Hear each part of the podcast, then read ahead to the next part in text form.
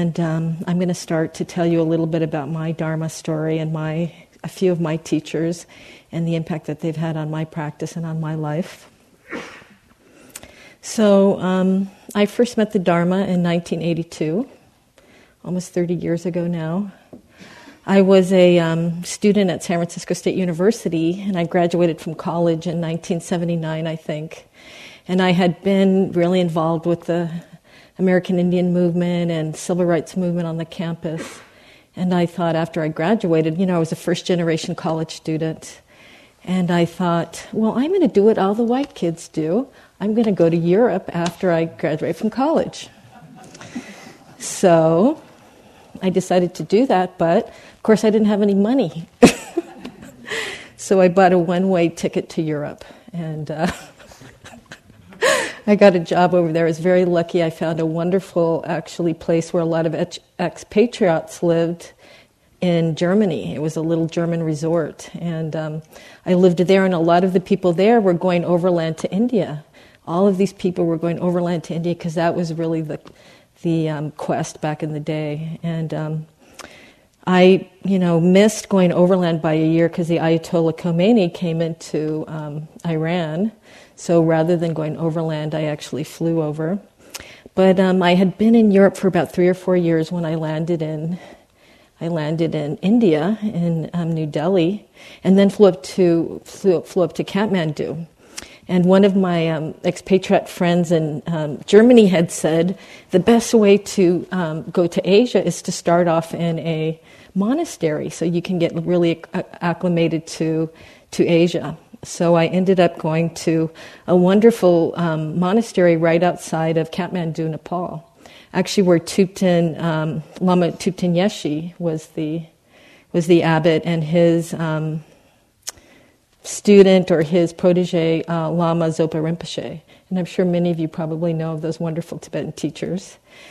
And so um, I, you know, checked myself into the monastery, and it was so wonderful because here I had done, you know, hung out with a lot of Indians, American Indians, and I saw all of a sudden all these Tibetans. And, you know, they were there with the turquoise and the coral and the braids. I really thought I had come home. It was really wonderful to be with Tibetans after being in Europe for three or four years. So, um, and they were really excited to see me. They couldn't believe I was an American. So, um, what they would do is they would dress me up in a chuba, which is a, a, a um, Tibetan dress, and then they would take me around to all their friends and say, "Okay, say something." they would say, "Can you believe she's an American?" So that was um, it was a delight for both of us that we discovered each other. It was a wonderful time. So anyway, I um, started this November course. I actually entered the November course of Kopan Monastery. That's right outside of um, Kathmandu with these two wonderful lamas. It was a you know a a um, place where they um, taught you know young young Tibetan boys how to read and write and the Dharma. And so I started this November course, and you know, I didn't know anything about Buddhism, and you know, I had been raised a Catholic, and I wasn't really sure. You know, I I heard it, you know, and I thought it was really great, but I wasn't, you know, into. I hasn't wasn't really totally convinced yet. I still had a little bit of doubt about the Dharma, and so you know, we, I had been there maybe two weeks, and Lama Zopa said to all of us during one of the teachings, and I swear he looked directly at me when he said this, but you know, you never know. he said, Sometimes you can have a realization of em- emptiness during a dream. And then he just went off and, you know, talked again. And of course, you know what happened? That night I went to bed and I had a really deep understanding of emptiness through a dream. Um, you know, when I had left um, Garmisch-Partenkirchen in Germany, you know, I had left behind a boyfriend and a lot of, a lot of um, pseudo family or instant family, and I had this dream that all of the sadness and loneliness I was feeling from not being with my family and my boyfriend was totally internal to myself and had absolutely nothing to do with the situation. I really understood that there's nothing inherent in any situation that determines how you're going to feel about it. That's all a result of what we bring to it. Our sankharas, our habitual way of thinking of things, our habitual attachments. And I had a really deep understanding of that. And of course, I woke up the next day and just had a huge amount of faith. And I hadn't, you know, um, Tibetan Buddhism is so beautiful. They have the wonderful bowing, and I hadn't bowed yet in that whole hall. You know, there was a hundred people in this beautiful gompa, and I was one of the very few who hadn't bowed. I was on the floor that next morning. and it was a wonderful experience just to bow too, because all of a sudden, all of my, you know, a huge amount of ego and selfing that I didn't even know was there was just thrown in my face. So I really do think that sometimes these ritual forms can be really useful. Not so much as, you know, uh, a um, rote way of honoring, but really to come to understand something about our relationship and ourselves. So that was one wonderful um, experience I had. And then I'll tell you about another teacher who I adore, who's one of my root teachers, and I had the exact ex- opposite experience. So um, after I um, was in Asia for about a year, and um, I came back to the United States and tried to get into the Tibetan Buddhist um, scene here in the United States, but it really had didn't really have a place for me. It was mainly, you know, I'm going to be honest here, it was mainly, you know, European Americans, and the only people of color who hung out there were the one or two teachers that came over. And I don't know if everybody there had money, but I didn't have any money. And there, at that time in 19, you know, the 80s, they didn't have a lot of scholarships, so I wasn't able to attend a lot of the retreats. So I practiced on my own. You know, every vacation I ever took was always about meditating. I would find cheap retreats or would just figure out a way to spend my um, vacation in intensive practice because I really loved it. So one year, um, I found my way to Vallecitos Mountain Refuge. I'm sure some of you here know it. It's a wonderful, um, wonderful, um, you know, wilderness ranch. You can't get a cell phone signal, which is really great. And I, I attended a people of color retreat which was really wonderful. They had only about, probably about 20 or 25 yogis, and it was taught every year by Joseph Goldstein, if you can imagine, Joseph Goldstein and 20 yogis. It was just, it was really nice. so, um, and I had, of course, knew who Joseph was. I actually had even seen him when I was in India.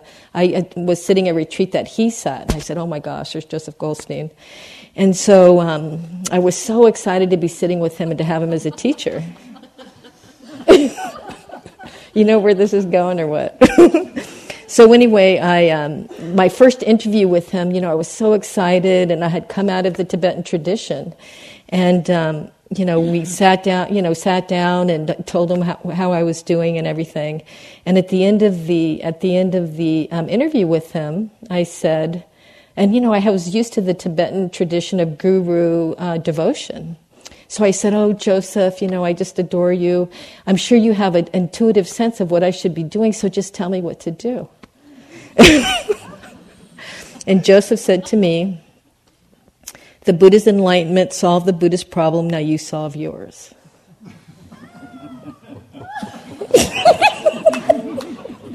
Which was the exact opposite of what Lama Thubten Yeshe had done. But they were both absolutely perfect teachings for me at different times of my life. So um, those are my two stories that I wanted to share with you. And um, I really, you know, I was talking the other night about my excessive faith. And my excessive faith I have to say, I'm, I'm, i understand it more as just a huge amount of confidence in the Dharma. I have no doubt that the only way that I'm going to solve any of my problems is really through the Dharma and through, um, through awakening wisdom. So that's where my, where my big confidence and my big faith is. And just a few days ago, um, Christopher Titmuss posted this message that he got from a friend of his. A friend of his is a Buddhist scholar, uh, a sutta scholar, and had been looking through the suttas for descriptions of the life of the Buddha. What was the Buddha's life really like? You know, what was he like as a person? You know, he's our ultimate teacher, right? He's our root teacher, the Buddha. So um, this guy named Stephen Karpik uh, wrote this email to Christopher Titmuss and telling him about what the real life of the real uh, Gautama Buddha was like, and this is what he said.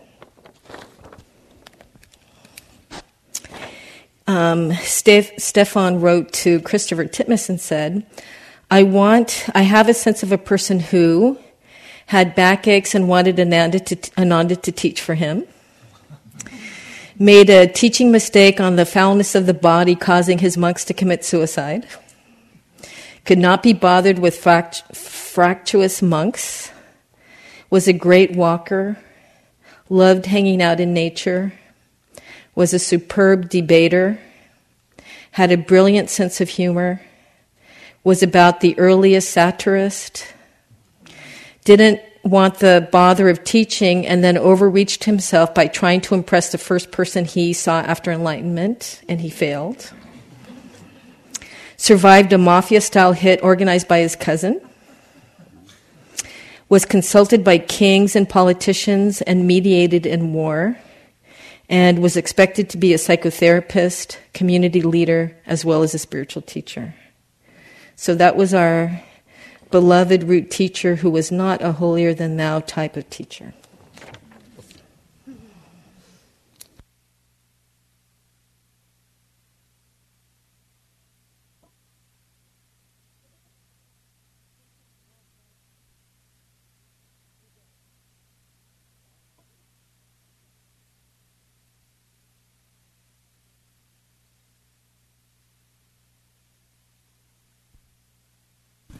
Can see how organized we are.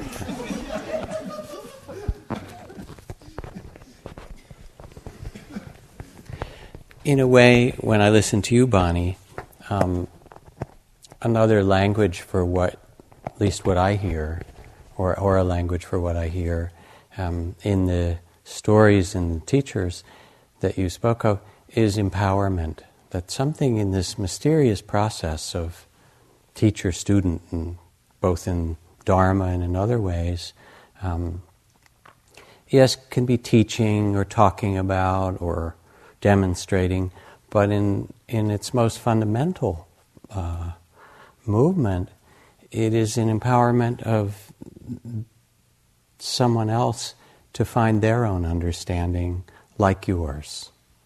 Not identical, but, but in that same terrain.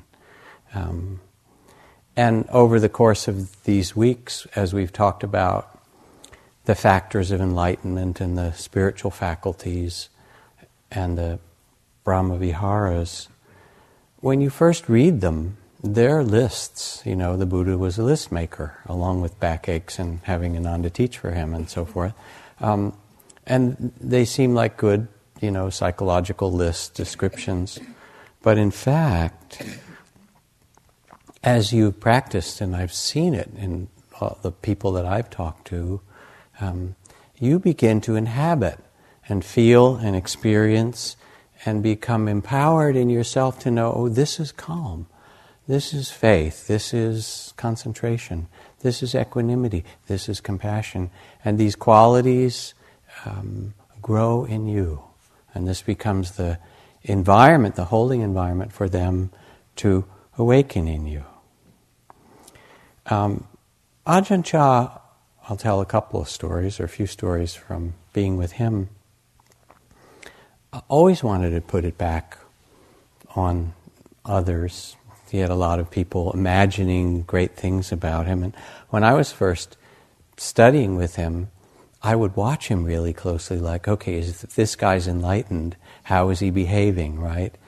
And he would sit there and wipe his nose with his robe sometime, and I go, that doesn't look so enlightened. Or pick, and, and, and then I think, was he being mindful when he did that? Is he mindful all the time? You know, because I was very young and kind of mindful all the time must be what enlightenment is.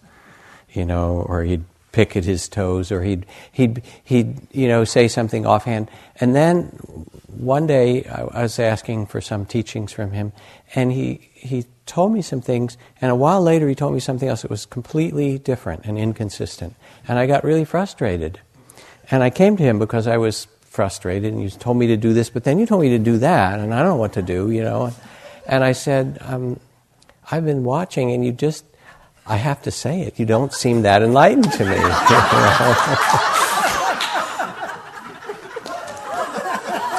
and he, like you, he just laughed. He thought that was a great thing. I mean, I think I was the only Westerner there at that time. Maybe there was, maybe Sumedho had come back, you know. So I was a source of amusement for him anyway, right? weird, weird white guy with ears that stuck out a lot, and you know, a very big nose, you know, compared to the people. Oh my God, should I tell that story? No, I'll, I'll, I'll, I'll see. I might. just trying to find out if this is right speech or not. All right, I'll go on. Um, anyway, so he was really consist- inconsistent, and I said, I, I, you know, I'm looking for how to behave and how to act and what enlightenment looks like. And you don't seem so enlightened to me, in certain moments anyway. And he said, Great. and I said, What do you mean, great? you know, I was really frustrated. I was ready to leave. What do you mean that's good? He said, Well, because if I fit your model, your idea, your ideal of enlightenment, you would actually think that it could be found out here. And it can't be. It's not out here.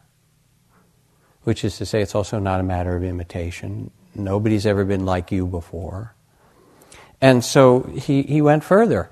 Um, he said, as far as inconsistency goes, he said, There's a path that I know well, and I see other people walking down it, and sometimes they're about to fall on the ditch on the right hand side, and I shout out, Hey, go to the left, you know, and then that person wanders around for a while, and they're about to fall off in the ditch and go some little sidetrack on the left, and I yell, Hey, go to the right. He said, That's all I do in my teaching. I point them back to where they are, not where they're wandering to in some way. It's, it's not about consistency, it's about coming to be in the reality of your own experience in the present. So he, he constantly both pointed us back to our own experience, and there's a way in which he demonstrated in, in, in, in a way, his, his wisdom was very simple. Um, he'd come up to people, especially if you were having a hard time, he'd say, Are you suffering? And either you'd say no, and he'd say, Great, I hope you enjoy the day, right? Or you'd say yes, and he said, Oh, must be attached, and kind of smile and walk off. and he didn't see it, it wasn't like judgment that it was a bad thing or a good thing or something. He was just, that's how it is, you know? If you're suffering, you must be attached, and he'd smile, and he was obviously in a different place, you know? So, anyway, there was a nun, a Westerner, who came to practice with Ajahn Chah um, and she was quite charismatic. She was one of the first Western women to become a, a Thai style nun in the forest monastery that he'd made, they'd, they'd created for Westerners. And she was there for about five years, and a number of other women had come to practice there as well, but she was the most charismatic of them and the most senior. And then um, one day she said, I'm leaving, and she just left. And about a year later, she came back. It turned out she'd thrown away her robes and she had um, found a church, fundamentalist church, and she'd become a born again Christian with a great kind of fundamentalist vision. And she'd found Jesus in a very important way for herself. She came back and she stayed at the monastery and she was trying to convert everybody and saying, you know, you're on the wrong path and um, it's okay. This Buddha stuff is all right, but Jesus is the is the way, you know. And she was very charismatic and very adamant, as fundamentalists of any kind can be.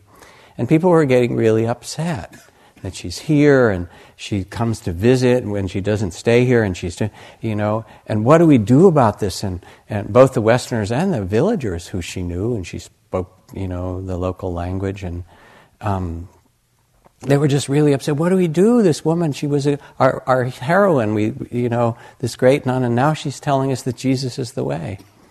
And, and they were so upset. They all marched. It was about a ten mile walk through the jungle as a group over to the main monastery to see Ajahn Chah, and um, sat down and told the story. And he knew she'd come back, but you know, she's proselytizing and so forth. And you know what do we do about this? And he looked, he sat for a minute, he, looked at me he said, Well, maybe she's right. and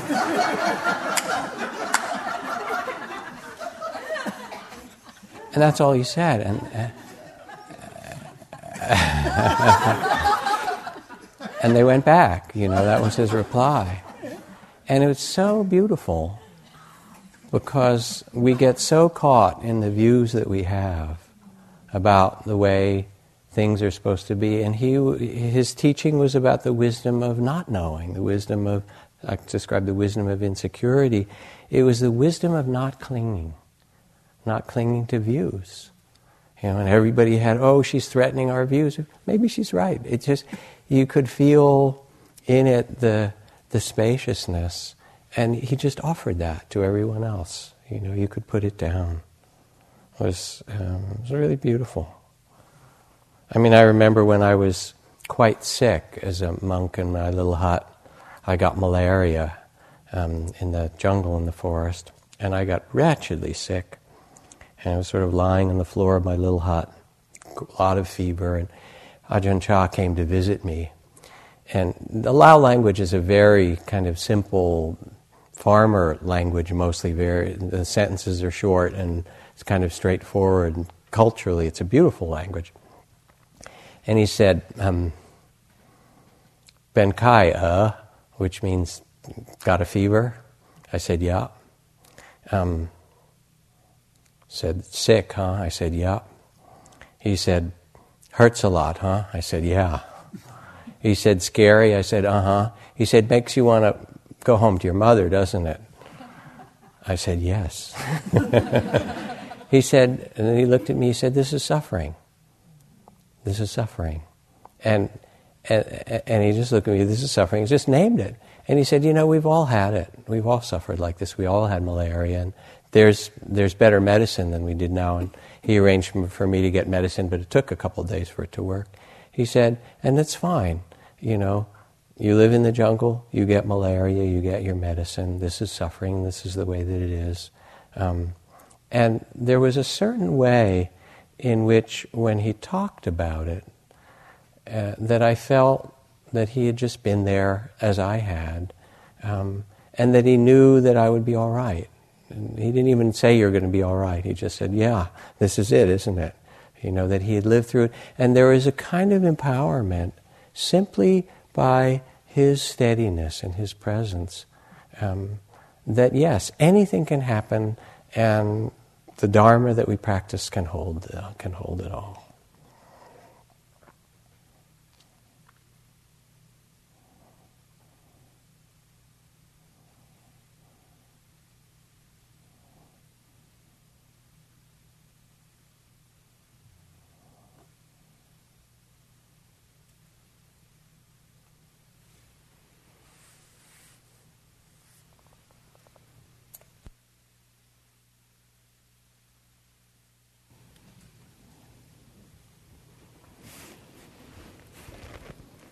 So many stories to tell. And I want to just first make sure you can hear me in back. Okay, thank you. And uh, Bonnie, starting out with her first retreat, made me remember a story from my first retreat. It was a Zen retreat with my first teacher, the Korean Zen master, Dae Soen Sa Nim, and it was a three day session, which was um, you know, my first time and very intense to sit and walk constantly like that.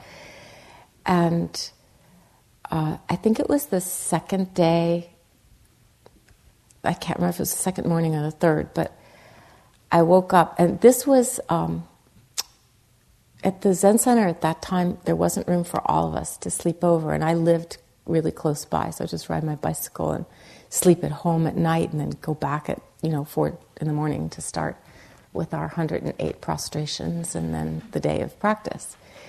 So I actually woke up at home and uh, I was looking in the mirror in the bathroom and I was kind of groggy and I looked in the mirror and I saw this blackened corpse face. And I was com- terrified actually. And it, it, uh, I stopped looking in the mirror and, um, and I was I just couldn't, you know, just that expression we had then, it blew my mind.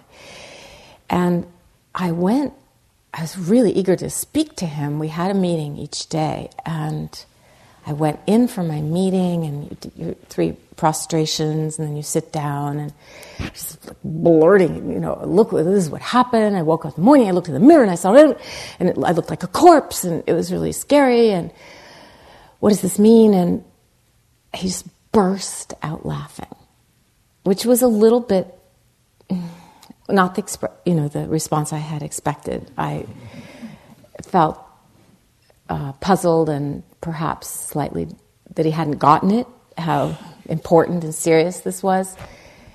And then he took his stick. He had a Zen teaching stick, and he just tapped me on the thigh, not not hard. He just tapped me on the thigh, and he just laughed and said, "You're already a corpse." Thank you. Um, well, okay. Um, so, what he meant by that, you could take it any way you want to, because those teaching moments, what I received in that moment was a two sided teaching one that by sitting and getting so caught up in my mind and this story and describing the experience, I wasn't even with him. I wasn't present at all with him in that moment. So that was not an alive moment together. I was just blah, blah, blah, And the other thing I understood was he was also laughing because, yes, this is the way it is, just by virtue of having this body that's where it's headed. And I had had a glimpse of that. Um, and then the next story that I wanted to share with you was another story, but very different around uh, the end of life. My teacher, Maurine Stuart Roshi, was my really my heart teacher that when I found her, met her in 1979, I just practiced with her until she died in 1990. And this story happened toward the end of her life. She was really, she was really sick at that point, and um, my then husband and I had gone over to help her, you know, make dinner and help her clean up. Her, she was still at home. Help her clean up her apartment, and um, and so she was resting. It was this sort of multi level um, townhouse apartment that she had, which you could always tell when you looked into. There were about three buildings. She had purple blinds. So you could always tell which one was hers by the purple blinds.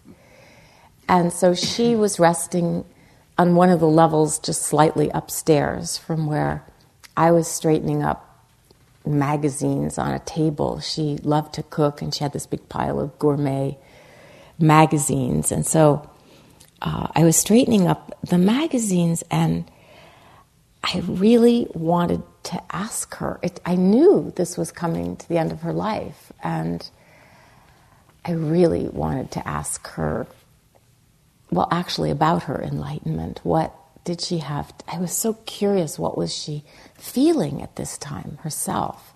Because she was very strong and pretty equanimous, and you know, you couldn't really tell. Um, and I felt very close to her. We were like family in the way that you are when you do a lot of practice like this together. You're in silence and you're at least for the time of a retreat, you're living together and eating together and going through so much, so much together. And, um, and so, and my mind was very simple and trusting in the context of her. Uh, and I, so I felt like I just really had to know after all her years of zazen, what, what was it like? What would be I guess it was a little bit like Bonnie's question to Joseph, but I wasn't so much asking her to tell me personally what to do, so much as what is, uh, what is your wisdom at this time in, in your life. And it's a little bit scary to ask your spiritual teacher about the nature of her enlightenment um, toward, you know, the end of her life. But as I said, my, I, I, felt very at ease with her. So I, it was just like being, you know, I called upstairs to her and asked her, you know, how is it for you right now? What would you say to me from this place where you are right now? And what she said was not, it was not at all what I expected to hear. She said, without hesitating, just three words, she said, live it up. Live it up. If any of you, well, you are doing, you know, you're doing really intensive practice, sitting and walking and lots of renunciation and lots of going through difficult things and sitting through pain. And this was we did this too. And this was what she taught us how to do. So I didn't really expect that answer, which to me had a kind of we, you know, live it up quality. I came to understand it as just live fully, live fully, live each moment to the hilt. That that's what she was saying. But she was also saying, live it up um, live it up. There's a little more, but I think I'm going to save that little more about this for my talk on Tuesday. But um, the last story, no, maybe two more, just quick ones. Um, these are stories about trusting yourself. And one of them is from uh, U Pandita, Sayadaw U Pandita, a great Burmese meditation master, that I sat with about, mm, I'm not sure, maybe eight years ago. And it was the opening of the Forest Refuge in Massachusetts, the long term retreat center. And first they had a retreat for teachers, and I sat that, and then they had a one month retreat with U Pandita. And I went in with some trepidation because he had this reputation for being such a fierce teacher, and I had been practicing a lot already before I went in for the meeting. And I reported to him, You're just really supposed to report about the rise and fall of the breath and what you've noticed about that. And you don't get to say anything about your feelings or, you know, anything like that. It's just, you know, reporting what you've learned from the rise and fall of the breath. So I reported what I had learned at that point from the rise and fall of the breath. And then I had, you know, just that wobble, that moment of doubt. And I sort of, after I said it, I kind of looked to him and was asking, is that enough? Or uh, there was just this uh, uncertainty. And he looked at me and said, Why do you keep looking under the object, meaning the rise and fall of the breath, when you've already seen its true nature? That it rises and falls and appears and disappears, and one breath is replaced by another, and such, such, such, such things that we learn. And it was amazing because he summed up in that one question kind of my whole life of self doubt in the Dharma. You know, why are you searching under something that you've already seen? So that was a very powerful and um, encouraged. It was kind of all downhill from there in some ways, um, with with him and me. But I I did make him laugh once, which if you've ever sat with him, you know this is highly unusual to the point where his other sayadaws were all talking about it. You made him laugh. um, I know. Now I have to tell you what made him laugh. Okay, so I will. I wasn't. I will. uh, they were so. Eh, you know, I didn't know that it was that unusual that everybody would be talking about it. Um, that he would, you know, crack a smile, but what we had to do was, you know, make this report each time we went in, and you were supposed to report what you had seen, you know, quite clearly and hopefully. And so I went in, I think it was the third time or something for my report, and I reported what I had seen to him. And uh, I reported some, several things I had seen. And, and it was kind of like Ajahn Chah. He sort of looked at me quizzically, like, aren't you suffering or isn't, you know, and I, and I said to him, I just sort of blurted out, listen, I'm obviously choosing the absolutely best experiences that I have to tell you about. and I mean, wouldn't you? I mean, were you going to go report your schleppy, mindless moment of wishing you could have dinner? And I mean, you know, no, you're going to tell him anyway. So um, that made him laugh. and he said, That was very honest. Which kind of makes you wonder what is everybody else telling him, right? but, and actually, in that tradition, you can hear um, the way it's set up is you can hear the person who comes you know who's meeting anyway it's not so helpful to hear people's meetings. You might think you know when you're sitting out there waiting for your meeting kind of craning can i catch a little bit of wisdom? Um, it's actually not so helpful to hear other people's meetings especially if the person who goes before you has a lot more experience than you've had. Um, with that tradition uh, and the last story is just a very simple story of my teacher Kobun Chino Roshi. And he didn't really call himself Roshi, he called himself Kobun Chino Otogawa. Otogawa was his family name, and Chino was um, his master's name. And this was also the first retreat that I sat with Kobun. It was a week, seven day sesshin, and you got one meeting with the teacher during the week. And um, he asked me a question when I came in. He said, What are you going to do when the last teacher is dead and there are none left? Who are you going to learn from then? And I reflected for a second. I just thought, I thought this is such a great. And I said, I'm going to learn from everything everything will be my teacher at that point. And by the way, that's a very easy thing to say. It's really not so easy to live like that. But I said, everything will be my teacher. And he said, no, no. You will be. You yourself will be your teacher. So that's the theme, uh, really, I think, from the thread that runs through our stories is that theme of trust yourself, trust your experience, and work with the part of you that's looking for the enlightened teacher out there or the perfect, you know, you can see into my heart, you know me better than I do, tell me what is the best thing for me to do.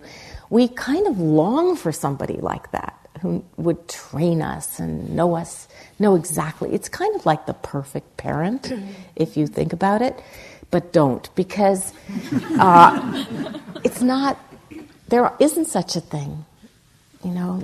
Our emotional needs will never have all been met by our parents, and um, once you've become a parent, you have more merciful attitude toward their parenting crimes, hopefully as well as your own. But, you know, the, the take home teaching is that uh, somehow sitting up straight in the midst of this imperfect life, imperfect self, uh, imperfect, perfect present moment. Um, that we learn to trust the Dharma as it unfolds in our own being and how absolutely unmistakable that is. Um, that whatever happens is not a mistake. I think that's a good stopping place. Um, so we agreed that we would turn back to each other, but actually, do you want to add Bonnie? well, I wanted to add one other little story. I'm going to try to tell it quickly. In addition to this wonderful practice that I have a lot of confidence and faith in, I also was so lucky to actually um, do the Lakota Sundance for like six years. And um, during that, you know, I had actually come to the Sundance after I had done a lot of intensive Theravada practice. So I, you know, the first year I started, I said, okay, I'm going to do dancing meditation and I'm going to be mindful the whole time. And as soon as I got into the arbor, actually, even before I got into the arbor, I tried to do walking meditation. And that ceremony refused to be anything else but for what it was. It did not allow me to do anything besides be present for the Sundance the way people experience that ceremony and get purified and get sanctified by it. And so I guess my point is that the same is true with this ceremony we're doing here. That, you know, if you can give yourself over to this practice, it'll take you where you're supposed to go.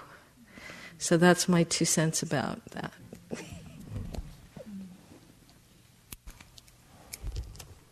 And maybe I'll add one more little story.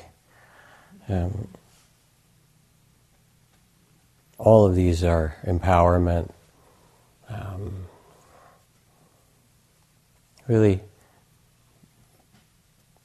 expressing how you carry the Dharma, um, that the Dharma is within you.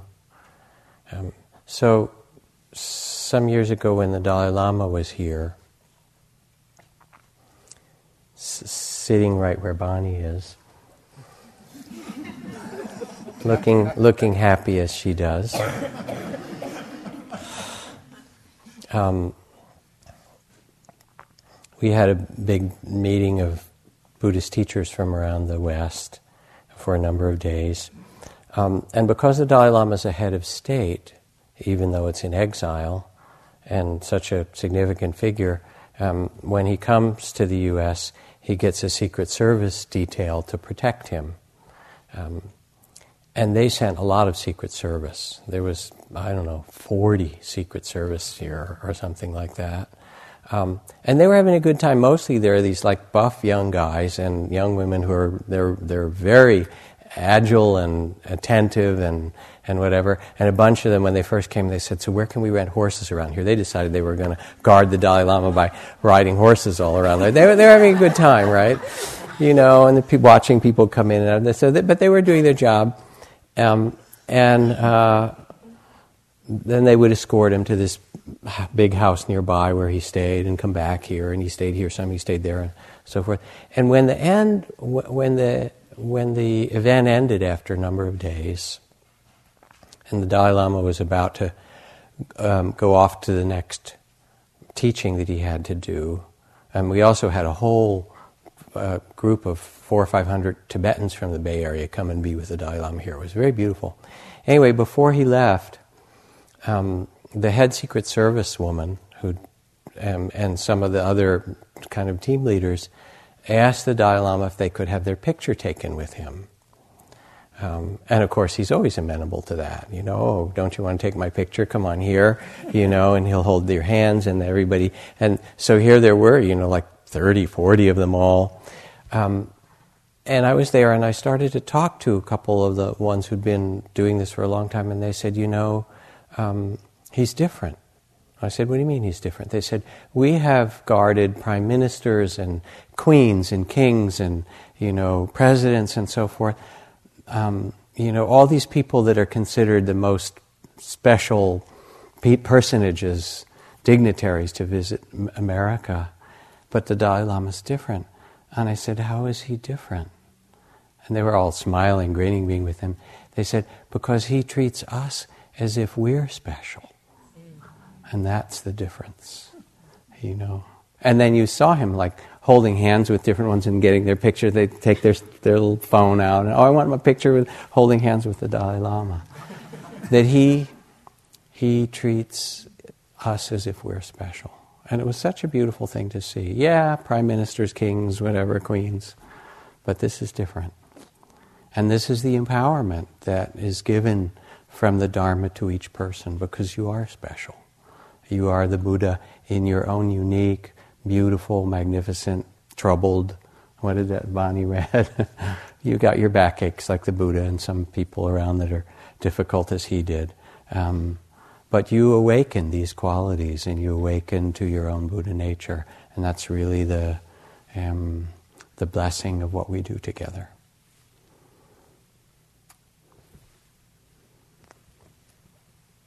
Anything more? Let's just sit for a minute.